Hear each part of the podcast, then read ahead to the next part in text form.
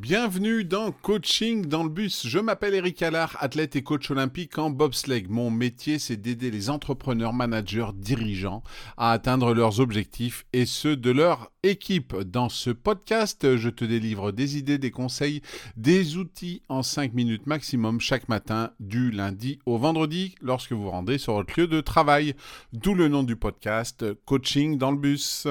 Aujourd'hui, nous allons explorer le concept du leader introverti. Et oui, cela existe. Contrairement aux idées reçues, l'introversion n'est pas un obstacle au leadership, mais peut-être une force puissante. Nous allons examiner les forces, les défis et le concept de leadership silencieux associé au leader introverti. Les leaders introvertis possèdent en effet un ensemble unique de qualités qui peuvent être extrêmement bénéfiques dans un contexte de leadership. Les leaders introvertis ont par exemple tendance à être de bons auditeurs, réfléchis et empathiques.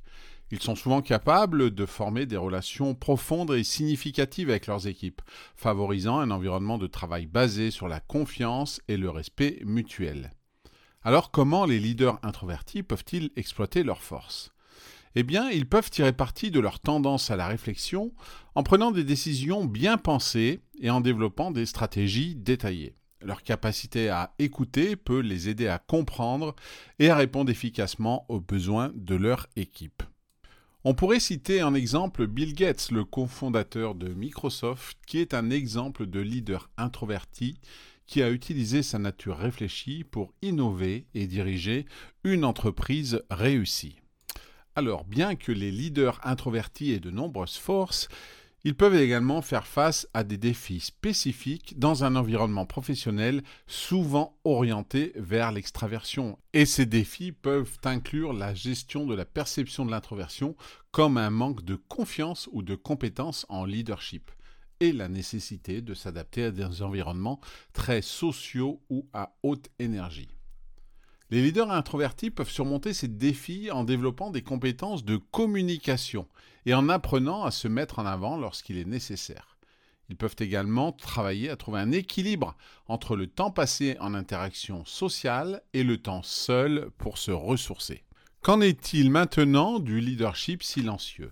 C'est un style où l'influence est exercée moins par des discours charismatiques ou une présence dominante, et plus par des actions, de l'exemple et de la réflexion profonde.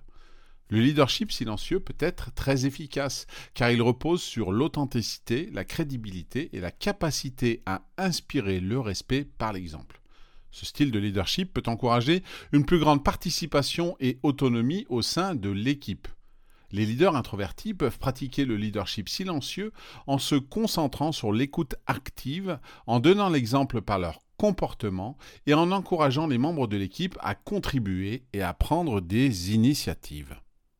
Et si vous êtes vous-même un leader introverti, commencez tout d'abord par apprécier ses qualités uniques. Concentrez-vous sur le développement de relations authentiques avec votre équipe et sur la prise de décision réfléchie. N'hésitez pas à sortir de votre zone de confort lorsque c'est nécessaire, mais aussi à reconnaître et à respecter vos besoins en tant qu'introverti. Par exemple, vous pourriez planifier des moments de réflexion tranquilles dans votre journée pour élaborer des stratégies ou de chercher des opportunités pour des interactions en tête-à-tête avec les membres de votre équipe plutôt que de grandes réunions.